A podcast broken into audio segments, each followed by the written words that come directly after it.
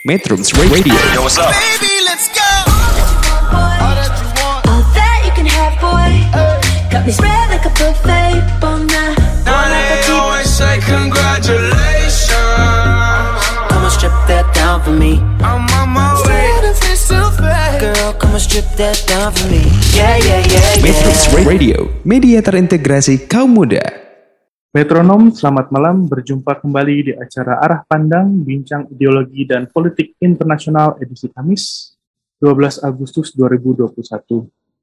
Dari radio online Metrum Bandung di Bilangan Jati Handap, pada sesi kali ini Metronom selama satu jam ke depan bersama saya Dosigo Kusarak yang akan membawakan tema rasisme di bekas negara jajahan. Karena belakangan sedang hangat-hangatnya sekali ya kasus rasisme ini. Nah, sudah bersama saya ada Bung Devri uh, Margiansyah di sini. Halo Bung Devri. Ya, halo uh, Bung Dosi. Terima, uh, terima kasih sudah mengundang dan juga senang bertemu lagi dengan teman-teman di sini. Ya, dan kemudian ada Bung Izar. Halo, Bung Nizar Dosi. Siagian. Alhamdulillah sehat. selalu, Bung. Bagaimana di sana? Boyolali aman? Alhamdulillah sehat, horas-horas. Ya, kemudian ada narasumber ketiga kita, uh, Bung Ian Septiana. Ya, halo Bung Dosi, Bung Devri, Bung Izar.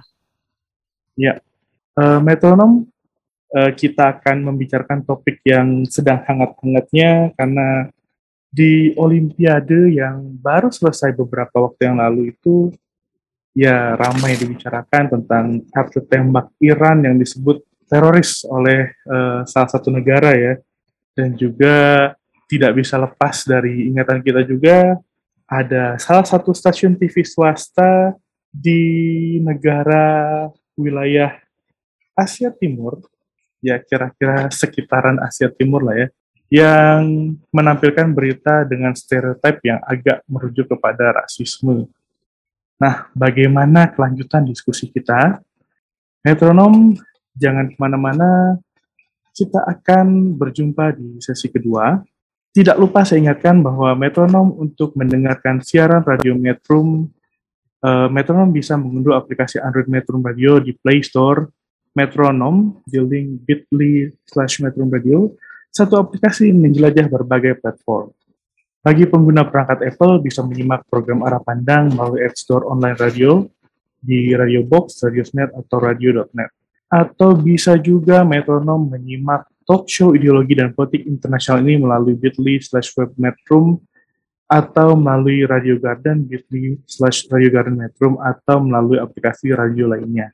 Tinggal search saja Metrum Radio dan jika metronom ketinggalan, metronom dapat mendengarkan ulang rekaman talk show berupa podcast di beberapa aplikasi podcast bagi pengguna perangkat Android maupun Apple. Tinggal search saja Metrum Radio. Baik, metronom kita akan jeda sebentar dan kita akan kembali dengan topik utama kita di sesi kedua. Metrums Radio, media terintegrasi kaum muda.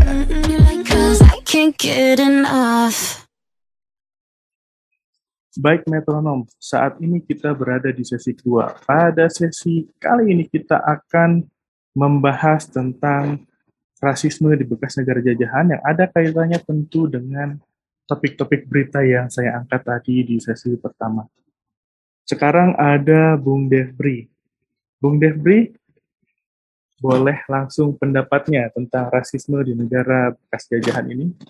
Silakan. Uh, ya, terima kasih Bung Dosi. Uh, sebenarnya ini apa fenomena yang ada di Olimpiade itu antar uh, negara postkolonial itu sangat sebenarnya agak mengejutkan banyak pihak karena kita tahu uh, fenomena rasisme yang sempat menggemparkan apa dunia pada tahun 2020 yaitu George Floyd itu kan uh, membangkitkan perlawanan apa uh, warga negara terhadap apa rasisme yang sistematik di Amerika dan juga solidaritas uh, warga dunia di berbagai negara terhadap uh, rasisme negara terhadap warga kulit hitam. Nah, tentu apa uh, fenomena rasisme yang banyak diasosiasikan dengan uh, negara barat khususnya di Eropa uh, dan juga Amerika yang kita tahu banyak dalam beberapa dekade terakhir kekuatan politik sayap kanan yang xenophobic dan anti multikulturalisme uh, eksis di dalam apa uh, keberagaman masyarakat uh, di Eropa ya karena perkembangan globalisasi dan akulturasi kultural lainnya. Nah, tentu itu apa ketika uh, hal yang sama terjadi di apa masyarakat postkolonial yang pada hakikatnya mereka bekas korban sistem rasial dari negara kolonialis termasuk kita Indonesia tentunya apa ya uh, problem rasisme itu anti rasisme secara internal sudah apa ya uh, inherent di dalam sikap kita dalam memperlakukan uh, bangsa-bangsa yang uh, lain. Khususnya ya postkolonial countries ini kan punya sejarah yang uh, fenomenal di dalam apa uh, politik global di mana seperti kita tahu konferensi Asia Afrika muncul karena ingin uh, memutus dominasi bangsa kulit putih ya dan juga uh, apa yang diskriminatif terhadap bangsa kulit berwarna.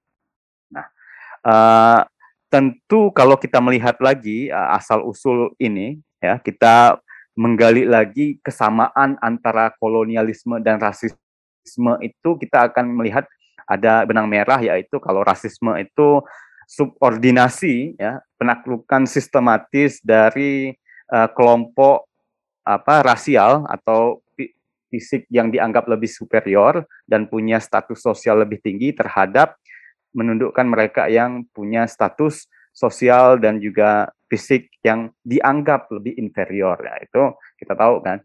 Nah itu uh, rasisme. Tetapi kalau kita uh, apa korelasikan dengan kolonialisme sama kolonialisme itu kan praktek dominasi ya dalam politik, uh, kultural, uh, teritori. Nah, memang itu berkelindan. Kolonialisme, rasisme itu sebenarnya satu sifat yang termanifestasi di dalam sistem yaitu uh, yang diimpor dari Barat. Nah, kalau kita melihat lagi sejarah perjuangan Indonesia, uh, kemunculan uh, apa perlawanan uh, bangsa Indonesia yang awalnya direpresentasikan oleh uh, apa partai pertama di Hindia Belanda Indonesia Party ya kalau kita lihat lagi buka lagi dokumen itu uh, eh, Dr. Cipto Mangunkusumo pernah menuliskan bahwa ad, apa IP Indonesia Party itu dibent apa lahir karena ingin menghapuskan sistem dominasi dan subordinasi terhadap warga-warga pribumi. Kalau kita lihat itu kan uh, sebenarnya sistem yang rasial untuk memunculkan soliditas perlawanan ya karena bagi uh, apa Dr. Cipto ya pahlawan kemerdekaan Indonesia uh, rasisme sistem rasial dan kolonialisme itu penyakit yang apa ya yang akut di dalam uh, apa sistem kemasyarakatan dan juga sistem politik sehingga penyakit-penyakit itu bisa berupa bentuk ya efek dari rasisme itu yang terindikasi bisa jadi penyakit bagi warga pribumi yaitu sifat patuh dengan mereka yang lebih superior. Nah, yang manggut-manggut adanya apa apa pun apa penindasan yang tanpa perlawanan itu yang dimaksud apa uh, Dokter Cipto penyakit. Nah, dia menganjurkan apa obatnya yaitu obatnya pengorganisasian rasa tidak puas. Nah, itu kan perlawanan sehingga itu yang memunculkan. Nah, ini tentu kita apa lihat fenomena ini juga muncul ya di apa di di Cina ya, Tiong, di Tiongkok uh, dan juga di melawan kolonialis uh, Inggris ya dan juga di Indonesia, di India, di Afrika. Ini sebenarnya pola ini semuanya sama. Nah, ketika kita apa kembali tadi ke fenomena kontemporer ini kan jadi paradoks. Nah, bu sebenarnya bukan paradoks uh, bahwa rasisme itu kenapa ada di negara postkolonial. Kalau kita kembali lagi uh, di dalam apa uh, konteks kontemporer, nah yang ada gap antara kelas sosial ya sos, uh, struktur sosial yang makin meng, apa makin melebar, maka muncul perasaan yang superior di apa di dalam hati ya katakan di dalam sentimen orang-orang uh, di Asia dan di Afrika. Nah, karena kenapa? Dengan adanya apa, apa uh, peningkatan ekonomi, kesejahteraan ya dan juga pembangunan yang semakin modern begitu dan juga tingkat pendidikan yang lebih baik sehingga uh, gap yang muncul pun juga ada ya antara terdidik dan tidak terdidik, antara yang marginal dengan yang privilege, antara yang uh, wealthy dengan yang uh, miskin ya.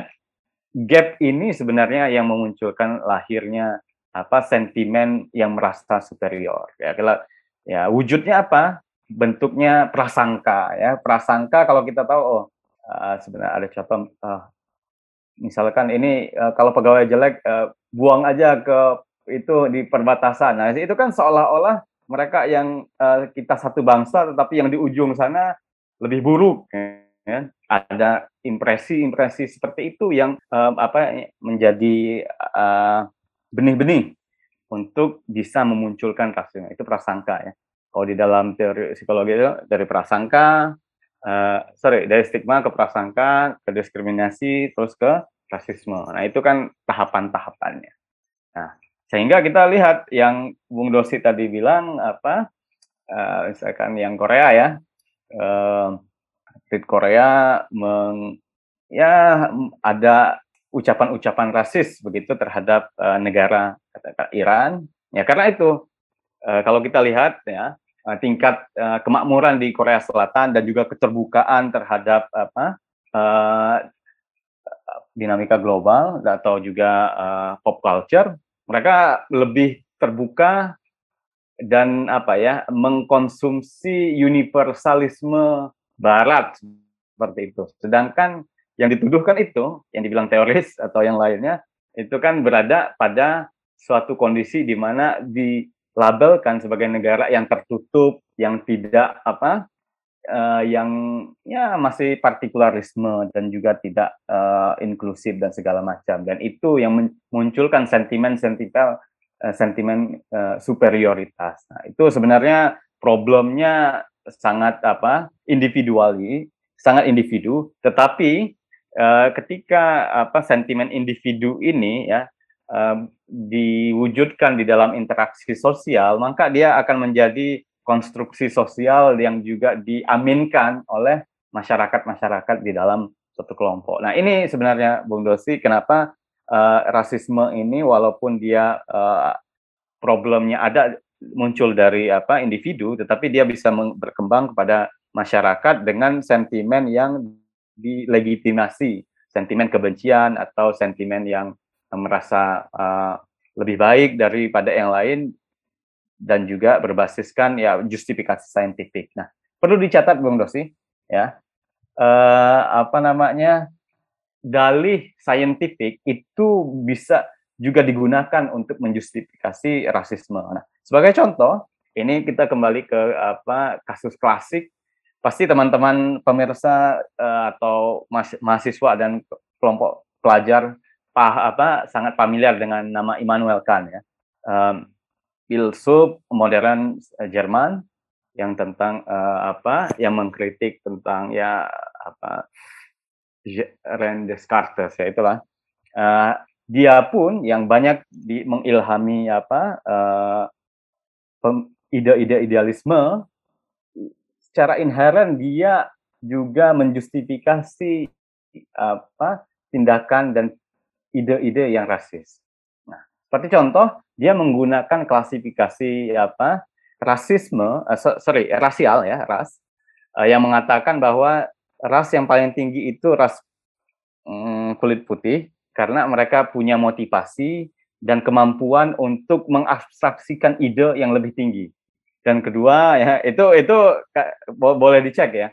Uh, mungkin uh, itu tidak di tidak mainstream di, di, diketahui oleh banyak pihak, tetapi akar-akar itu terekam di dalam karyanya.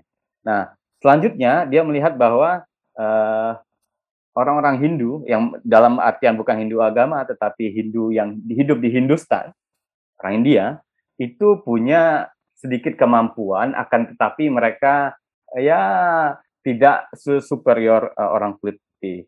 Begitu juga dengan Cina, ya orang orang Chinese punya apa uh, kemampuan filosofi seperti adalah konfusianisme itu salah satu bentuk, tapi mereka agak sedikit agresif gitu kan. Dan paling bawah itu buat mereka adalah bangsa kulit hitam yang mereka punya hanya punya kemampuan untuk dilatih sebagai budak. Nah, itu yang bisa kita lihat, kita dalami dari pemikiran Emmanuel Kant ya, yang mengkategorikan apa ras secara saintifik, tetapi kalau hari ini dia hidup, wah pasti udah dibully. dibully dengan netizen ya yang pada hari ini uh, lebih kosmopolitan di dalam uh, apa ide-idenya.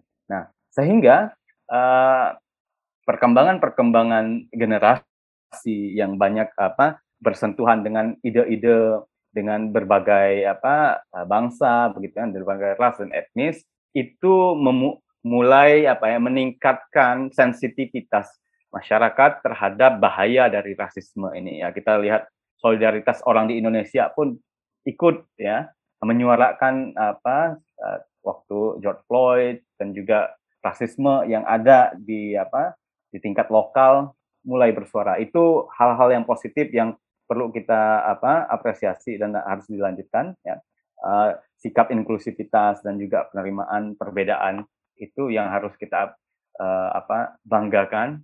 Tetapi di satu sisi masih ada ya tadi sentimen-sentimen yang superior yang merasa lebih baik. Nah, tentu ini Bung Dosi menjadi apa ya catatan bagi generasi kita khususnya uh, generasi milenial untuk apa ya melihat kembali menggali uh, akar sejarah bangsa kita penjajahan dan postkolonialisme itu demi apa demi kita melihat bahwa uh, nasib bangsa kita yang dahulu terjajahkan itu merupakan apa ya bentuk dari sistem yang rasial dan tidak jangan sampai kita mengulangi sistem itu di dalam kehidupan sehari-hari kita terhadap masyarakat sekitar. Nah, itu mungkin pesan pelajaran yang penting ya buat uh, generasi kita terhadap yang tadi sehingga rasisme antara postkolonialisme negara postkolonial itu sangat bisa terjadi jika sentimen superioritas ini masih terus uh, superiority kompleks ini masih terus menggerogoti ya uh, apa cara pandang bangsa-bangsa uh, kulit apa kulit berwarna dan juga bangsa-bangsa yang sudah merdeka. Begitu, Dosi. Baik, Bung Devri, terima kasih. Jadi, jadi ini jadi teringat satu karya dari Edward Said. Karena tadi uh, dari superior, superiority complex itu bagaimana orang-orang Barat ternyata kan membentuk uh, pikiran rasisme mereka dari uh, berpikir dengan gaya logosentris. Mereka berpikir sebagai pusat dunia sehingga pusat kebenaran itu mereka sehingga ya, yang lain adalah ya bukan manusia bagi mereka itu kan. Yang beradab tuh hanya orang-orang barat. Itu ya, ya. ya nah kita akan beralih ke Bung Izar di sini. Pendapatnya mengenai apa yang disampaikan Bung Devri Bung Izar halo. silakan. Bung Dosi iya. Eh uh, dari mana saya harus memulai? Karena uh, ini sesuatu yang betul-betul benang yang kusut kan mencari ujung dan pangkalnya kita kebingungan. Eh, jadi kalau kita dengar ceritanya apa namanya Bung Devri tadi, uh, uh, Bung Devri terpaksa harus melompat-lompat untuk menjelaskan itu. Karena memang kalau tidak melompat-lompat ya tidak selesai dalam beberapa menit. Karena itu satu satu satu satu silabus yang cukup panjang untuk menjelaskan persoalan rasisme. Uh, saya punya pertanyaan-pertanyaan yang sebenarnya mengganggu saya uh, metronom dan uh, Bung Dosi. Pertama, pertanyaan yang saya ajukan adalah sebenarnya kita kenapa membenci gitu? Mengapa kita membenci? Gitu? Itu itu pertanyaan yang mengganggu saya. Misalnya ada sekelompok orang, kenapa dia membenci kelompok orang lain? Sebenarnya asal muasal kebencian itu dari mana sih? Itu yang terus mengganggu saya dan eh, apa namanya? Akhirnya ya eh, namanya namanya ini ya apa namanya sekarang uh, tidak bisa banyak diskusi karena tidak bisa ke mana-mana mencari ilmu ya akhirnya membaca buku atau melihat video-video di YouTube eh, persoalan-persoalan pembahasan soal-soal rasisme itu pertanyaan pertama eh, apa mengapa kita membenci? Yang kedua, eh, setelah negara-negara merdeka, eh, apa sih yang terjadi setelah nasionalisme? Ada ndak ketakutan setelah nasionalisme itu lahir? Ada ndak eh, apa namanya sebuah eh, prediksi yang pesimisme terhadap nasionalisme? Nah, ini pertanyaan yang yang yang akhirnya kita harus ajukan kembali. Kenapa sih ada beberapa tokoh bangsa di Indonesia yang waktu itu melihat nasionalisme Indonesia yang sangat menggebu-gebu di Surabaya, di mana-mana, itu kok, kok jadi takut dengan nasionalisme yang yang muncul itu. Nah, ini yang saya pikir eh Bung Dosi dua pertanyaan ini yang saya pikir mungkin akan kita elaborasi lebih jauh. Saya harus melihat begini. Persoalan rasisme itu bisa dilacak lewat sejarah tadi eh, Bung Devri sudah menjelaskan, tapi juga dilacak lewat persoalan ekonomi politik misalnya. Tapi juga bisa dilacak lewat pop culture. Eh, pop culture misalnya, eh, kenapa sih iklan kosmetik itu selalu sangat eh, white white ya apa namanya eh, benar ya Bung, Bung Dozi ya apa yang kita lihat adalah yang ditampilkan adalah perempuan yang putih lalu eh, apa namanya yang yang berjerawat itu kan sebenarnya secara biologis hal yang wajar ya tapi ternyata itu penderitaan di di di di apa namanya dieksploitasi perasaan penderitaan itu sehingga dimunculkan kosmetik-kosmetik. Tapi eh, apa namanya eh, tokoh-tokohnya juga yang ditampilkan di sana aktor-aktornya atau aktris-aktris itu menunjukkan eh, ada persoalan dari ketika kulit kita berwarna belang terkena sinar matahari di tempat yang tropis seperti ini. Itu harusnya tidak seperti itu. Harus dijaga apa namanya ke ke ke kecerahan dari eh, kulit itu dan banyak hal yang lain itu misalnya kita lihat dari pop culture atau yang kita lihat dari pop culture misalnya pembahasan dari eh, Prof. Ariel Herianto itu ya. Eh, film-film Indonesia tuh rasis katanya kalau dilihat. Karena karena eh, apa eh, hampir semua orang Belanda di film Indonesia film-film per- apa namanya film-film heroik ya di Indonesia itu hampir semua orang Belanda itu jahat hampir semua orang Belanda itu jahat. Kalau kita nonton apa beberapa film-film yang di Indonesia itu yang di di apa diperankan Lukman Sardi dan kawan-kawan itu ya. Saya sempat nonton beberapa itu. Eh, pokoknya eh, orang Belanda itu jahat dan banyak hal. Nah, ini yang yang yang jadi problem. Eh, ketika Belanda datang eh, dan setelah selesai penjajahan Belanda, eh, residu-residu itu masih tertinggal itu bahasanya residu-residunya ya. Jadi eh, asap knalpotnya itu masih tertinggal. Nah, salah satunya adalah eh, harusnya kita belajar benar kata Devi tadi, harusnya kita belajar bahwasanya sistem ini berbahaya sebenarnya untuk merawat kebencian di masyarakat, sistem rasisme ini. Tetapi kadang-kadang persoalan-persoalan rasisme ini juga di muncul karena mereka ingin mengidentifikasi diri mereka di tengah percaturan global yang sekarang itu sudah tumpang tindih. Jadi muncul pertanyaan, Bung Dosi, saya ini siapa? Gitu. Setelah dia ngelihat ke sana, ngelihat ke sini, makanya kan ada beberapa kajian setelah beberapa orang TKI atau TKW pulang dari luar negeri balik ke Indonesia, dia cenderung mencari aliran agama yang agak keras. Karena ketika di luar negeri dia melihat sesuatu yang ini tidak ideal menurut saya. Karena mungkin dia melihat bagaimana kehidupan, pola kehidupan yang bebas di sana, banyak hal lain ya eh, di luar negeri, cara berpakaian dan lain-lain. Nah ini ini yang yang saya lihat. Jadi identifikasi diri. Jadi saya lebih eh eh, dan teman-teman ya mungkin lebih lebih me- mengelaborasi dua pertanyaan ini. Mengapa kita membenci dan apa yang terjadi setelah nasionalisme? Nah, ini yang jadi faktor eh, Bung Dosi. Jadi eh, mungkin kita juga bisa melihat eh, kacamata. Sebenarnya persoalannya kan persoalan ekonomi politik toh. Persoalan misalnya satu tema yang harus dibahas juga adalah populisme. Benar ya Bung Dosi ya, populisme. Dan itu lumayan. eh, kalau popul sama aja populisme kiri, populisme kanan. Kalau pop- populisme kanan biasanya ya yang kayak dicerah, diceritakan Devi tadi dia lebih menyerang kepada eh, orang-orang kulit berwarna di Eropa misalnya. Kalau di Indonesia populisme kanan itu eh, kelompok-kelompok agama yang cukup garis keras yang menyerang kelompok-kelompok etnis Tionghoa atau kelompok-kelompok Barat disebut dengan jargonnya bagaimana kita harus mengusir asing dan asing gitu ya. Jadi asing dan asing itu kan eh, ketika pilpres kemarin eh, sangat sangat sangat dibunyikan. Eh, lalu eh, kalau kita cerita lagi eh, apa namanya eh, persoalan-persoalannya adalah populisme kiri. Populisme kiri dia lebih ke eh, bagaimana hak buruh, ke bagaimana ini dan lain-lain. Sama-sama saja eh, ada kelompok itu yang besar yang ingin suaranya dicapai. Eh, nah ini yang terjadi di, di di di kita kemarin dan makin menguat saya pikir populisme kanan, populisme kiri ini terjadi juga di kita. Jadi eh, sebenarnya kok kok kita bangsa yang tidak belajar dari sejarah gitu loh. Eh, populisme kanan eh, luar luar biasa di di, di pilpres kemarin. Eh, kenapa ini terjadi dan ternyata gelombangnya banyak ini. Eh, kalau kawan-kawan baca bukunya Fedi Hadis itu kan eh, dia me, me- menulis judul buku eh, populisme Islam di Indonesia dan Timur Tengah dia membandingkan.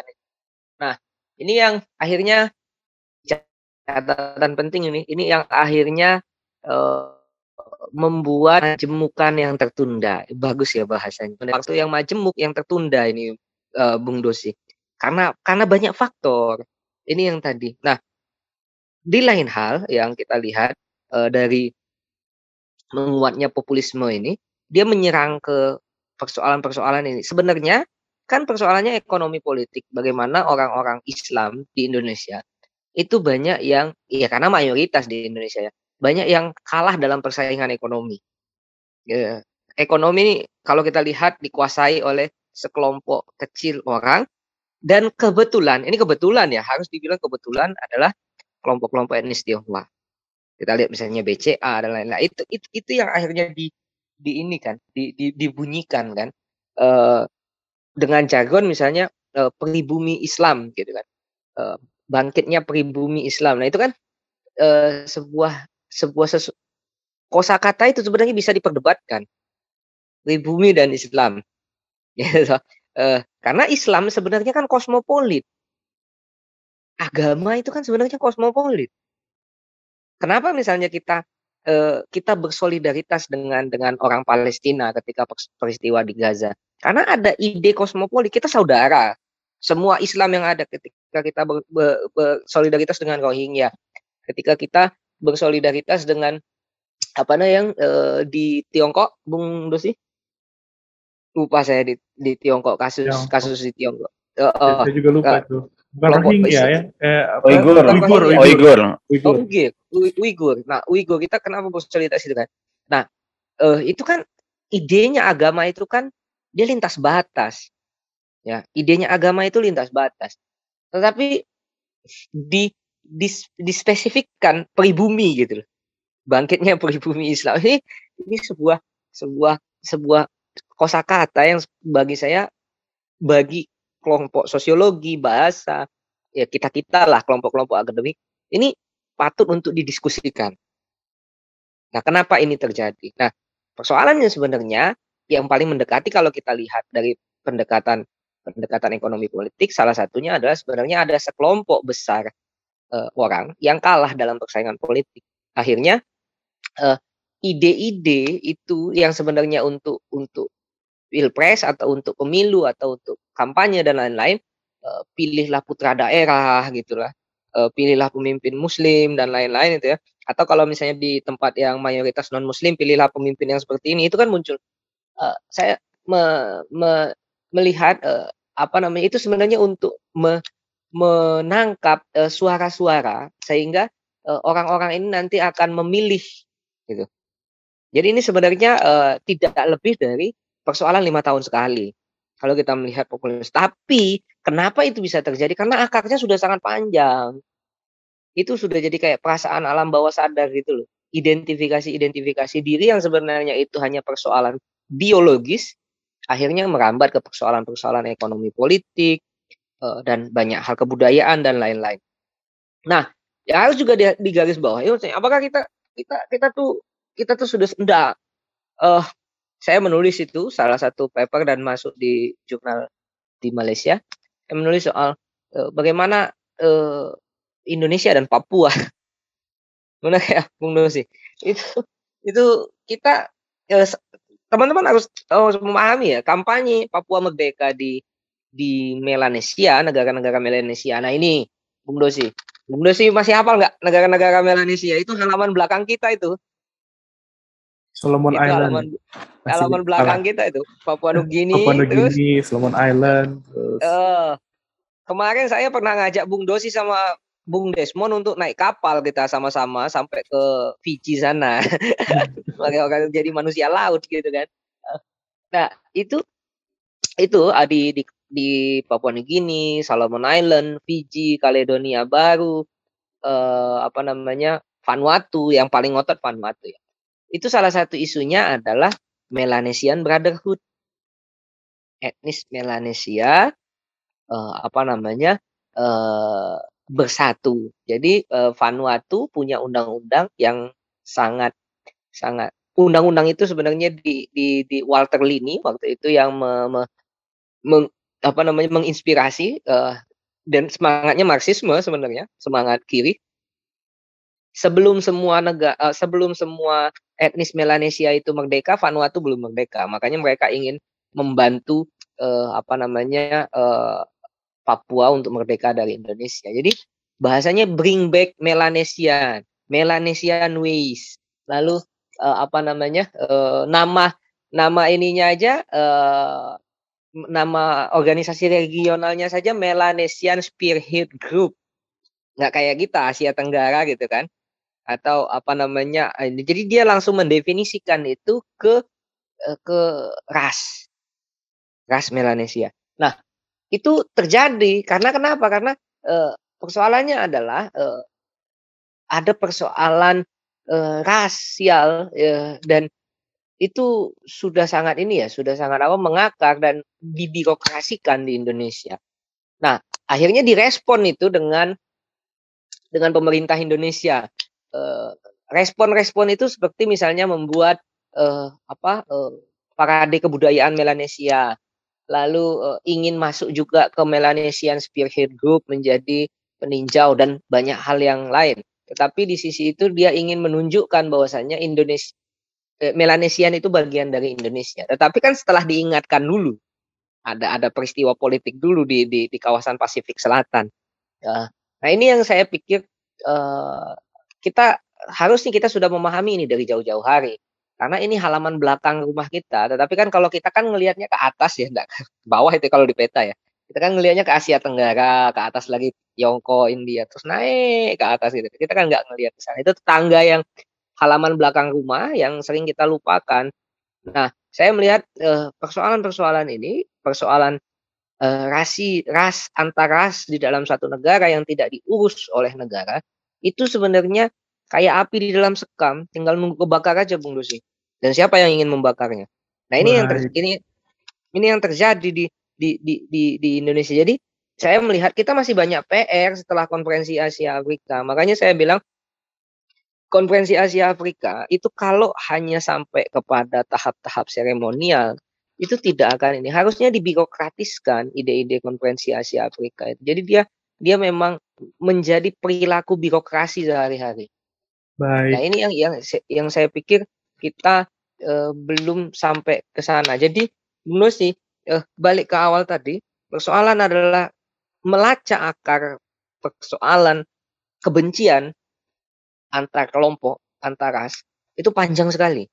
Tapi kita mungkin bisa me- me- me- mengidentifikasikan satu-satu satu-satu dan ke depan seperti apa? Ya ke depan saya pikir kondisinya tetap ti- tidak akan berubah banyak tidak akan berubah banyak kok ke depan. Karena kenapa? Karena eh, kita tidak melihat ada ketekunan baik dari saya termasuk ya, enggak mungkin teman-teman melihat saya lah. Saya tidak melihat ada ketekunan dari tokoh-tokoh eh, politik besar itu untuk untuk untuk me, me- apa namanya melanjutkan bahasanya tadi melanjutkan eh, apa namanya proyek kemajemukan ini yang tertunda ini karena persoalan-persoalan rasial, karena persoalan populisme eh, kanan dan lain-lain. Nah, saya melihat ini ke, de- ke depan seperti apa karena bahayanya adalah setiap lima tahun kali atau pemilu di mana, pemilu di mana.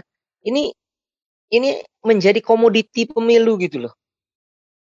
Persoalan-persoalan rahasia jadi komo- komoditi komoditi pemilu.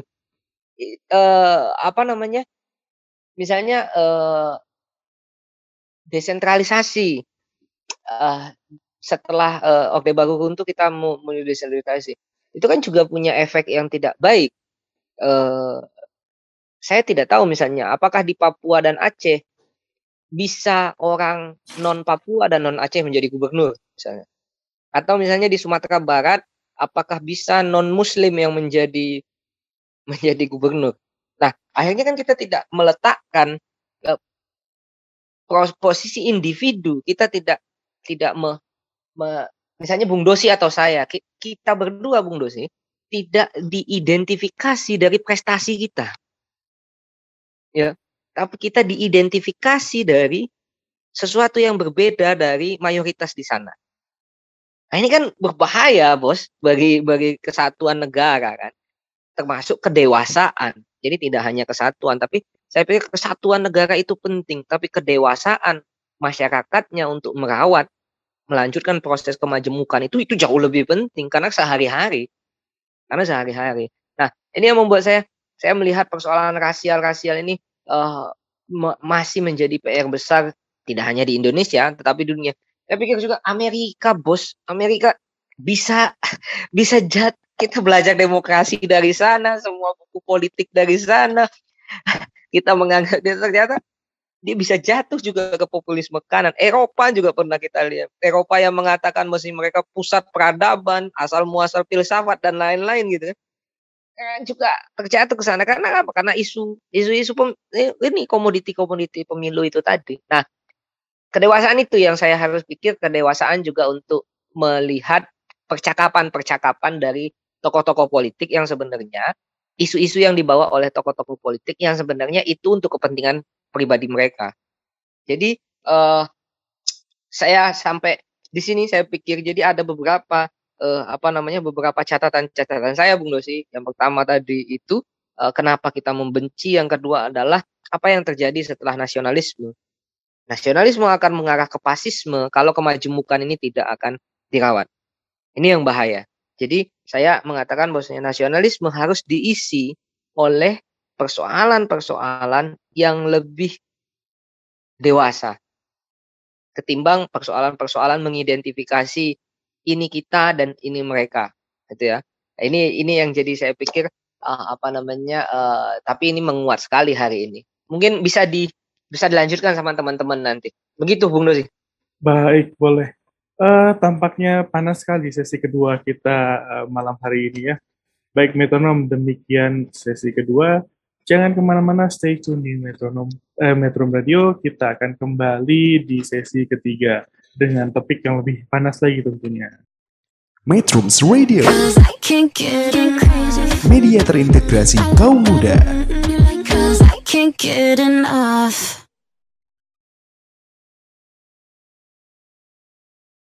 Baik, metronom, kini kita telah berada di sesi ketiga. Seperti janji saya tadi, kita akan eh, membahas lagi soal isu rasisme ini dengan tentunya dengan pembahasan yang lebih panas. Baik, saya akan kembali ke Bung Izar. Sepertinya masih belum selesai tadi ya. Boleh silakan dilanjut, Bung Izar. sih.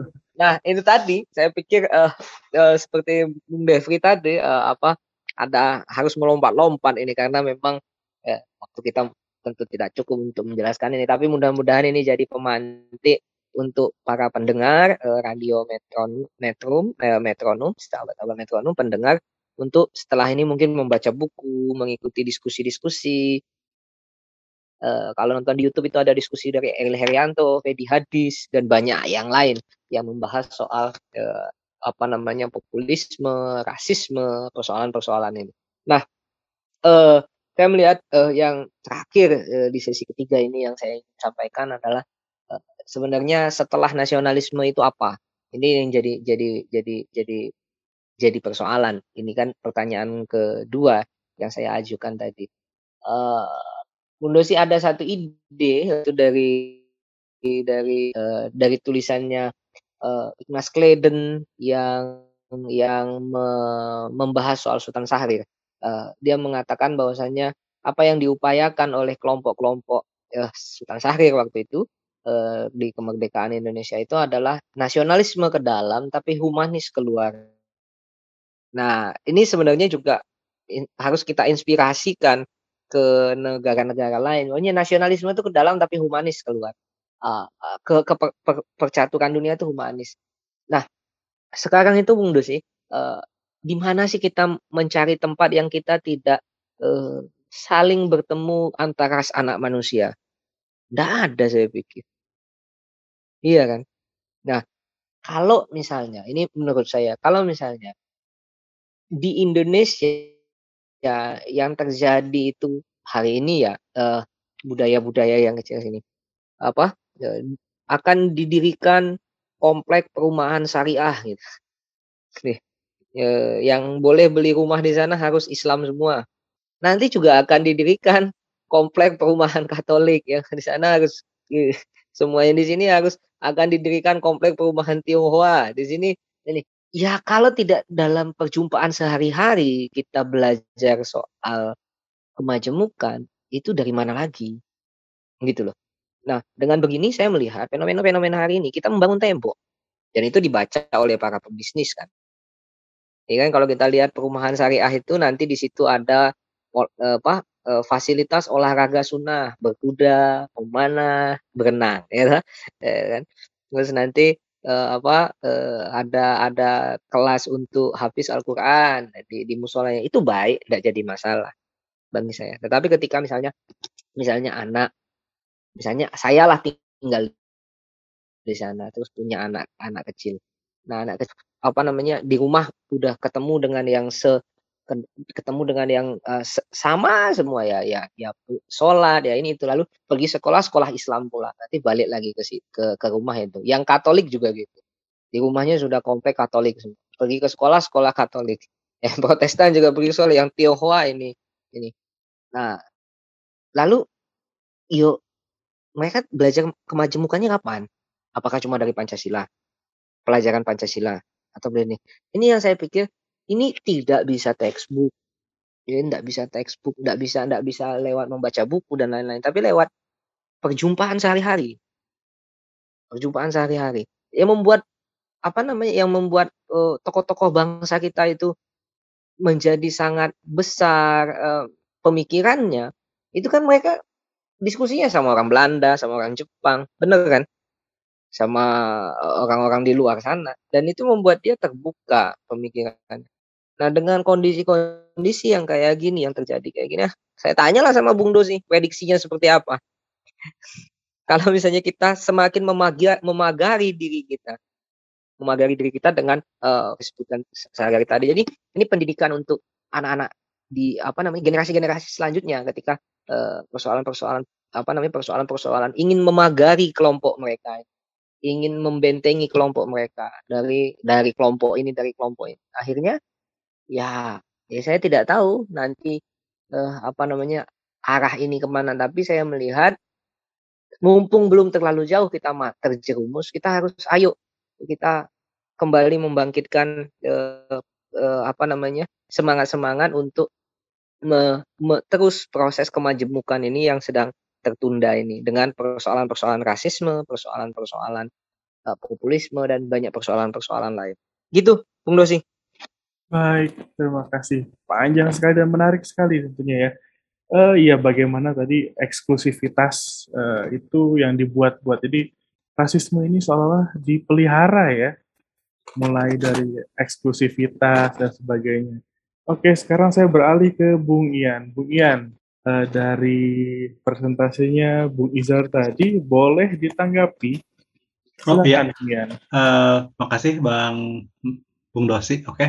Nah, jadi uh, kalau dari saya pribadi, saya mau highlight uh, dari pernyataannya uh, Bung Nizar tadi bahwa katanya saat saat idealnya itu adalah nasionalisme ke dalam dan apa tadi humanis keluar.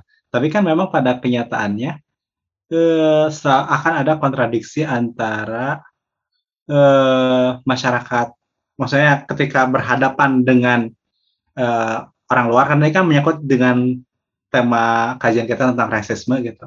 Jadi kan sekarang itu mungkin bukan rasisme lagi tapi neo neo rasisme. Jadi gak cuma sebatas melihat pada etnis tertentu, apa bukan etnis bangsa tertentu, tapi lebih pada uh, neoresis itu lebih luas gitu. Apakah itu dari uh, nasional apa status nasional kewarganegaraan seseorang, kemudian asal seseorang, uh, agama atau status sosial di masyarakat. Jadi lebih luas lagi gitu si rasisme ini apa ruang lingkupnya neoresis gitu.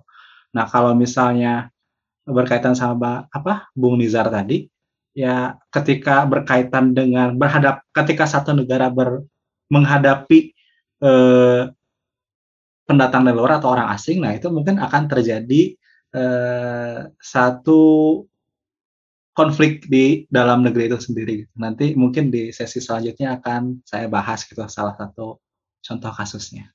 Begitu, Bung Dosi. Baik, berarti uh, kembali lagi ya ke pernyataan awal. Superioritas uh, dan bagaimana kebencian itu dipelihara dan setelah nasionalisme itu mau apa? Itu kan ya jadi pembicaraan kita berputar-putar dari sampai di situ gitu ya. Seru sekali. Baik Bung Izar ada yang mau sampaikan lagi? Apa dicukupkan? Halo Bung Dosi. Saya pikir cukup dan menarik juga itu tadi uh, apa namanya uh, misalnya kayak di dalam olahraga gitu ya. Iya. uh, ya sebenarnya kan selesai di dalam lapangan aja gitu kan. Kok jadi ke mana-mana?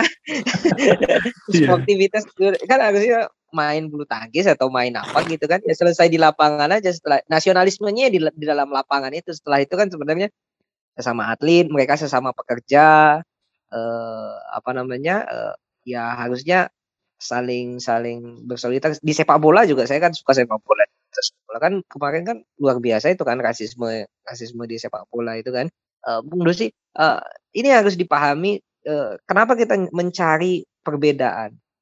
Uh, kenapa kita tidak mencari kesamaan gitu? Baik kesamaan kesamaan misalnya seperti ini. Uh, misalnya pemain sepak bola baik kulit putih atau kulit hitam berantem lalu yang kulit putih ngomong sama kulit hitam misalnya uh, perkataan-perkataan yang rasis misalnya gitu kan lalu berantem misalnya itu terjadi itu pemain-pemain Afrika, pemain-pemain Asia juga sering terkena rasisme dari pemain kulit putih. Harus dipahami pemain mau kulit putih, mau kulit hitam, mau kulitnya berwarna apa, mereka kan sama-sama pekerja. Messi itu Cristiano Ronaldo itu mau dibayar berapapun mereka buruk bos. Betul sekali. Gak bisa, nggak proletar mereka tetap. Iya toh. Nah, harusnya mereka mencari titik kesamaan itu kan. Uh, misalnya saya, saya ketemu sama orang misalnya kulit putih, investor dan lain-lain. Wah, kayaknya berbeda semua agamanya. Dia ateis, saya muslim misalnya. Dia makan makan makanan yang haram, saya tidak dan lain-lain. Tapi misalnya kami berdua misalnya sama-sama menyenangi klub sepak bola AC Milan kan ada titik kesamaan.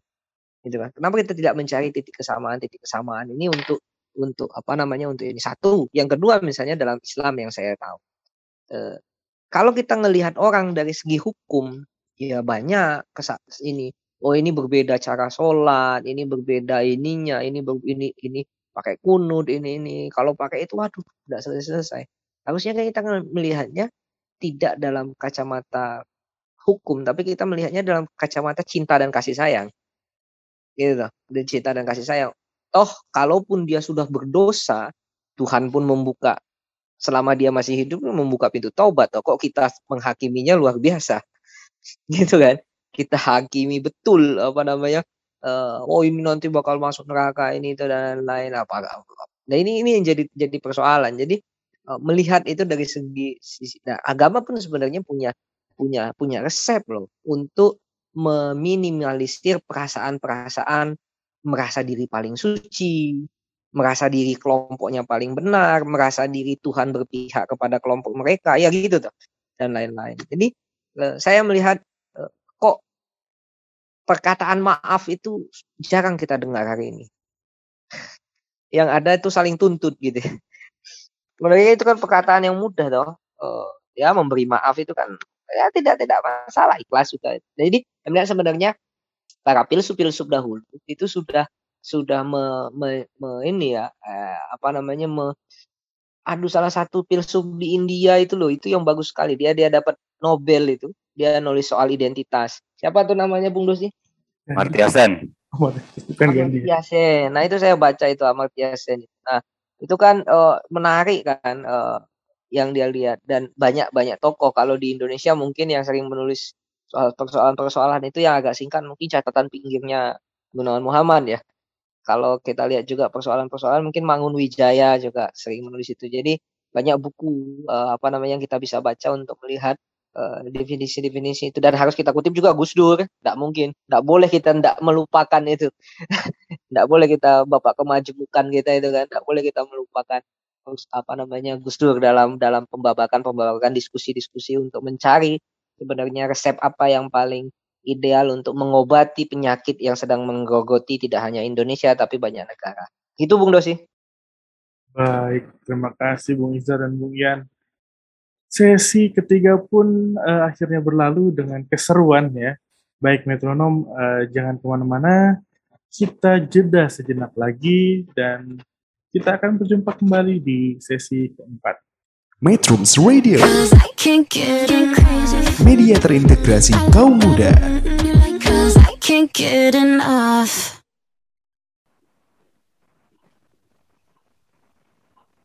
Baik, metronom kita tiba di sesi keempat.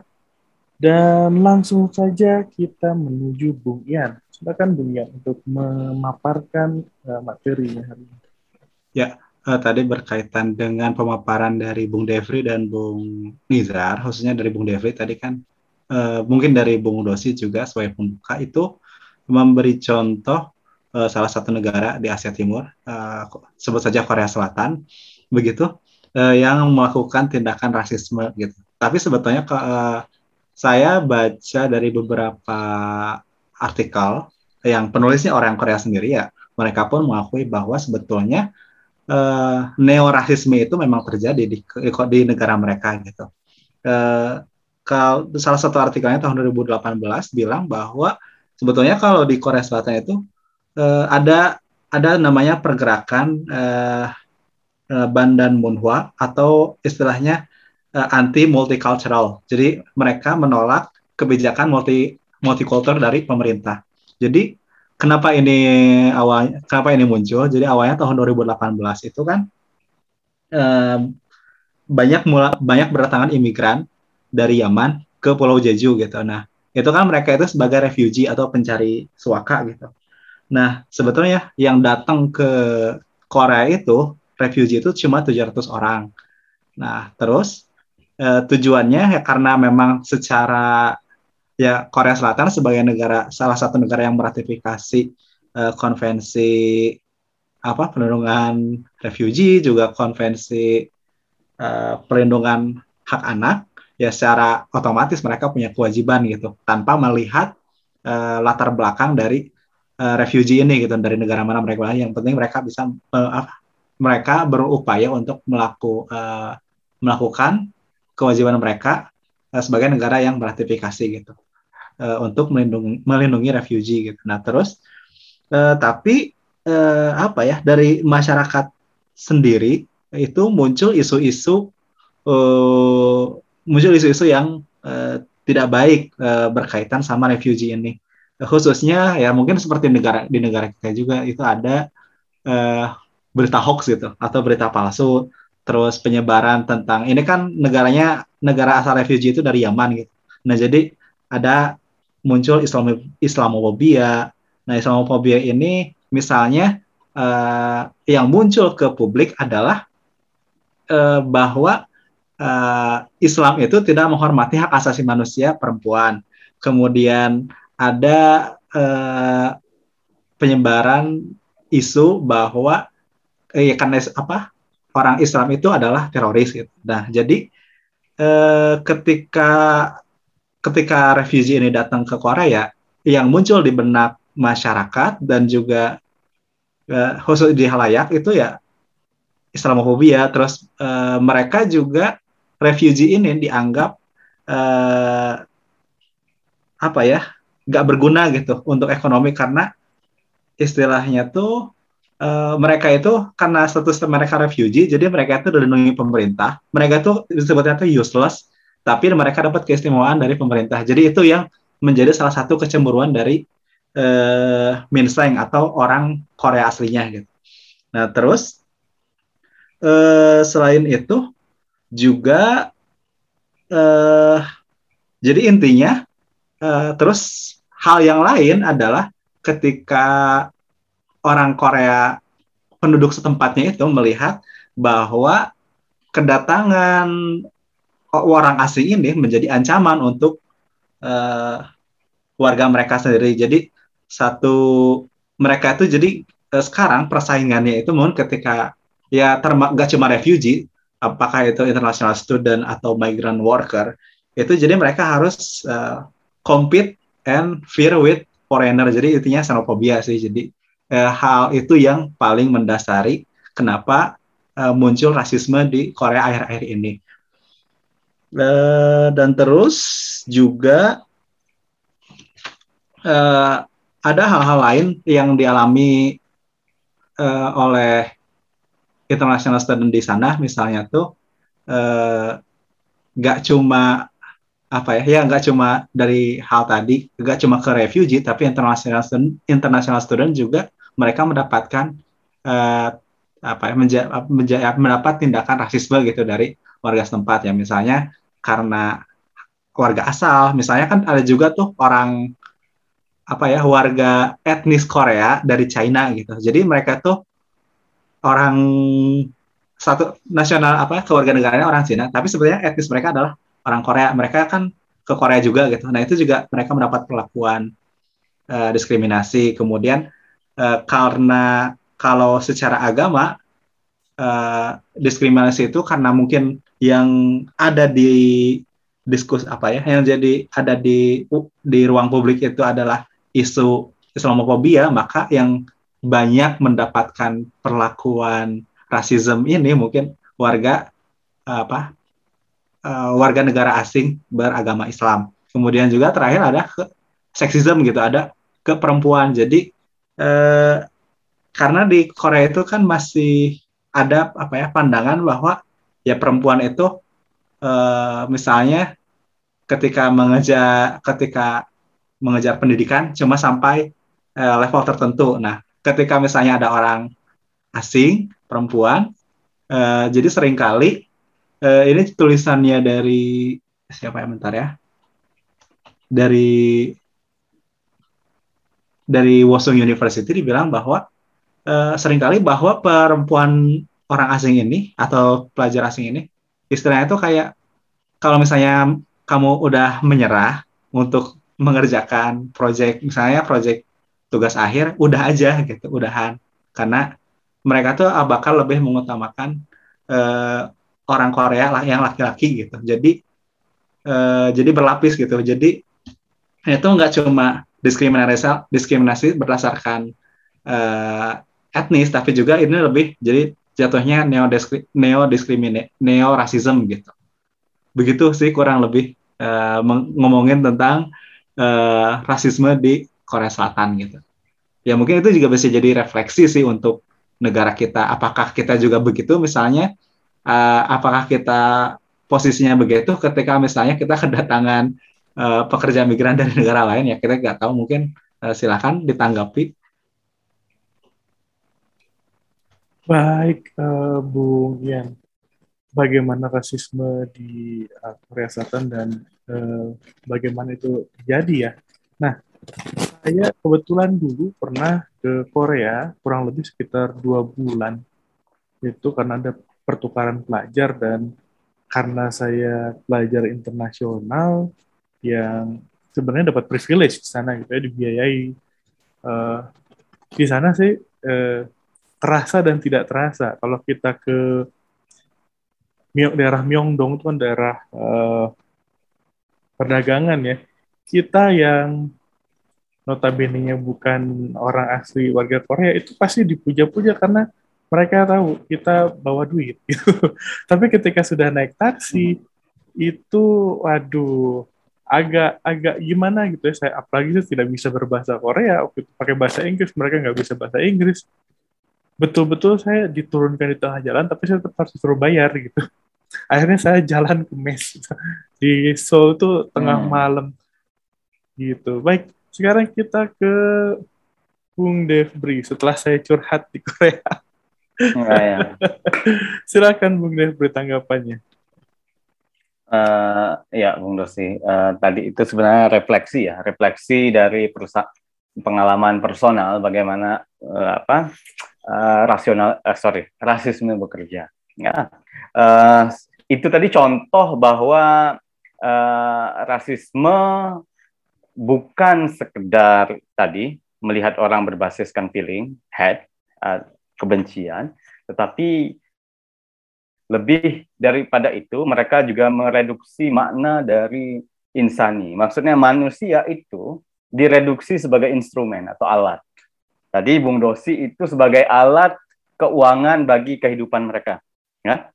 Nah, kalau itu apa ya? Uh, kita bisa bilang itu instrumentalisasi manusia yang bukan sekedar alat politik tadi seperti Bung apa uh, Bung Uco sudah apa menyinggung tentang apa hmm, apa deh populisme begitu uh, yang juga dijadikan alat politik uh, identitas keberagamaan ras dan etnis dijadikan alat untuk politik ya itu sebenarnya bentuk dari instrumentalisasi manusia menjadi alat politik atau suara pendulang kekuasaan, gitu kan? Bisa juga mereka menjadi alat untuk apa kinerja atau uh, ambisi suatu organisasi. Contoh ya apa ya, perusahaan. Kita kita boleh jujur mungkin teman-teman uh, metronom di rumah mungkin punya pengalaman uh, tidak tidak negatif mungkin bagaimana perlakuan korporasi yang tidak adil terhadap kerja itu salah satu bentuk dari apa uh, sistematik uh, diskriminasi ya yang melihat orang itu hanya sebagai uh, alat mencapai tujuan semata bukan menteri dia sebagai insan manusia yang punya uh, apa uh, emosi perasaan dan segala macam. Nah ini sebenarnya yang tadi bentuk uh, lebih kompleks dari rasisme. Kalau kita rasisme di awal-awal uh, masa itu atau di uh, di periode sebelumnya itu sangat jelas ya uh, uh, apa hatred between us versus them ya. Them. Nah sekarang yang lebih canggihnya itu rasisme among us bukan aplikasi game ya tapi hatred among us. Saya mungkin uh, katakanlah secara apa secara etnis uh, seorang Jambi Melayu misalkan ada orang Melayu juga ya uh, kita bisa mentreat orang sebagai rasis uh, apa dengan apa feeling rasis ketika kita melihat uh, itu sebagai uh, sumber dari uh, insekuritas, ketidakamanan, mistrust uh, dan ketakutan. Saya bisa melihat sih itu dari karena keluarganya seperti ini, dari karena apa kebiasaan dan tradisi uh, dalam keluarga yang seperti itu. Nah, kita lihat kompleksitas dari apa masyarakat yang multi identity itu itu yang menjadinya uh, rentan terhadap ya itu tadi uh, feeling-feeling uh, superiority atau uh, rasional uh, rasis rasisme itu dalam bentuk baru. Nah, sehingga apa? Yang harus kita apa ya yang camkan tadi mungkin menjawab juga tadi Bung Ucok kenapa kita membenci? Ya secara psikologis perasaan benci itu suatu normal ya. Saya saya apa ya buk, mungkin kita punya sesuatu yang dibenci ya. Kita harus jujur itu. Tetapi kebencian di dalam rasisme ini kebencian yang uh, diwariskan yang struktural dan juga punya dampak-dampak yang merugikan dan merusak bagi kehidupan kalau saya misalkan ah benci ah, sama tukang lele misalkan contoh, karena apa? Itu masaknya nggak ini nggak nggak bersih segala macam. Ya eh, apa makan tempat lain saja. Nah mungkin bagi dia itu personal ya, itu tidak menghancurkan mungkin ya bukan menghancurkan ekonomi, tetapi ya bukan preferensinya saja tidak itu. Nah, tetapi yang tadi itu lebih kepada permusuhan. Nah, permusuhan ini yang menjadi problem ketika itu di di apa ya di uh, dipelihara dalam waktu yang cukup panjang yang tidak tahu bagaimana untuk menyelesaikan problematika itu. Nah, itu yang menjadi persoalan rasisme yang kita bicarakan hari ini. Nah, dan juga kenapa kita eh, setelah mendapatkan kemerdekaan dan nasionalisme setelah itu apa? Kita mempertahankan mempertahankan tadi uh, relevansi nasionalisme konteks Indonesia terhadap perkembangan zaman. Mohon maaf, hari ini nasionalisme itu hanya diartikan sebagai kebanggaan kalau oh itu ada apa budaya Indonesia dipakai sama orang bule. Oh saya bangga dengan orang menjadi Indonesia. Bukan nasionalisme yang seperti itu yang sesimpel itu. Nasionalisme yang ada kalau kita gali kan lebih daripada itu ya. Nasionalisme inklusif. Kalau kita bicara in, in, nasionalisme uh, secara general Nazi nasionalisme oke? Okay? fasisme Mussolini nas itu nasionalisme yang sangat ultra nasionalis nah sehingga nasionalisme kita adalah yang tadi yang bagaimana uh, melihat uh, apa persamaan, persatuan ya, dan juga uh, berbagai identitas, keberagaman uh, budaya seperti itu. Nah itu uh, mungkin Bung Dosi yang perlu kita lihat bahwa uh, rasisme ini bisa bekerja dengan secara tidak sadar dalam apa pikiran kita dan juga apa perilaku kita. Kalau kita tidak menyadari apa bagaimana asal usul dari suatu perilaku itu yang bisa dikategorikan rasis ya. Body shaming ya kan? Yang atau hal-hal yang merusak mental itu bentuk baru dari rasisme sebenarnya. Bukan sekedar rasis beda warna tadi yang tadi seperti iklan itu kan oh, orang yang keturunan ini lebih dipilih daripada keturunan lokal yang ah kurang baik kayak gitu. Itu kan salah satu bentuk tadi di budaya populer yang sudah diceritakan. Nah itu sebenarnya menjadi tantangan kita hari ini Bung Dosi bagaimana relevansi nasionalisme yang pada perjuangan kita mem, mem, apa, mempertahankan uh, otonomi ke kedaulatan kita sebagai bangsa dan juga mempertahankan itu dari konstelasi tadi uh, apa uh, perkembangan yang ja, perkembangan zaman yang mengikis makna dan dari esensi nasionalisme itu dalam bentuk tadi apa penyimpangan-penyimpangan sosial yang banyak terjadi. Ya khususnya kalau uh, sangat mudah kita bisa uh, apa browsing di internet atau baca di komen di Instagram atau Twitter itu salah satu bentuk apa ya nas rasisme yang tidak ter yang tidak sadar.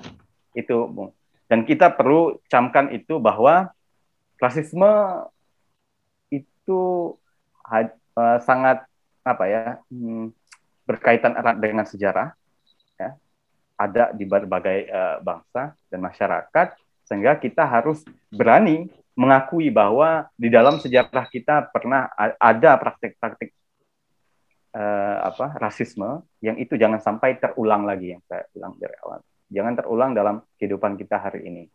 Nah, mungkin itu Ibu Dosi yang bisa saya apa utarakan dari diskusi. Sebenarnya panjang ya bisa menjadi berapa yeah. SKS tapi ya uh, obrolan-obrolan seperti ini penting untuk kita bicarakan agar generasi-generasi baru dan juga generasi lama bisa apa uh, kembali menye apa uh, memerhatikan persoalan rasisme baik yang secara sadar terlihat ataupun yang tak tampak atau yang tidak dilakukan secara sadar gitu.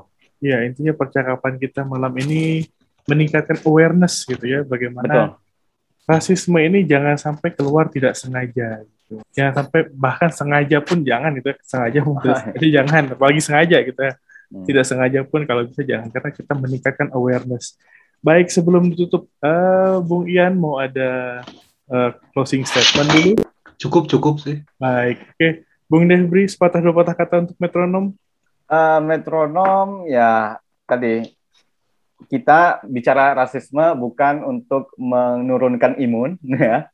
Tetapi kita berusaha untuk memberikan meningkatkan imun dengan uh, biar kita termotivasi gitu untuk belajar ya yang bisa apa uh, kembali tetap beraktivitas produktif di tengah uh, apa kondisi pandemi kita yang makin mengkhawatirkan ini gitu Bung Dosi Baik, terima kasih saya ucapkan kepada narasumber kita pada malam hari ini ada Bung Devri, Bung Izar, dan Bung Ian. Oke metronom, demikian sesi keempat telah berlalu, artinya perjumpaan kita harus diakhiri sampai di sini. Semoga perbincangan tadi tentang rasisme di bekas negara jajahan dapat bermanfaat bagi metronom sekalian, terutama dalam menambah wawasan. Kami mengucapkan terima kasih atas kebersamaan metronom selama satu jam. Semoga sehat selalu. Sampai jumpa kembali di Kamis pekan depan dengan topik-topik yang lebih menarik tentunya. Tetap stay di Metrum Radio, media terintegrasi kaum muda dalam jelajah komunitas. Selamat malam. Malam. Malam. Metrums Radio. Yo, what's up? All that you can have, boy.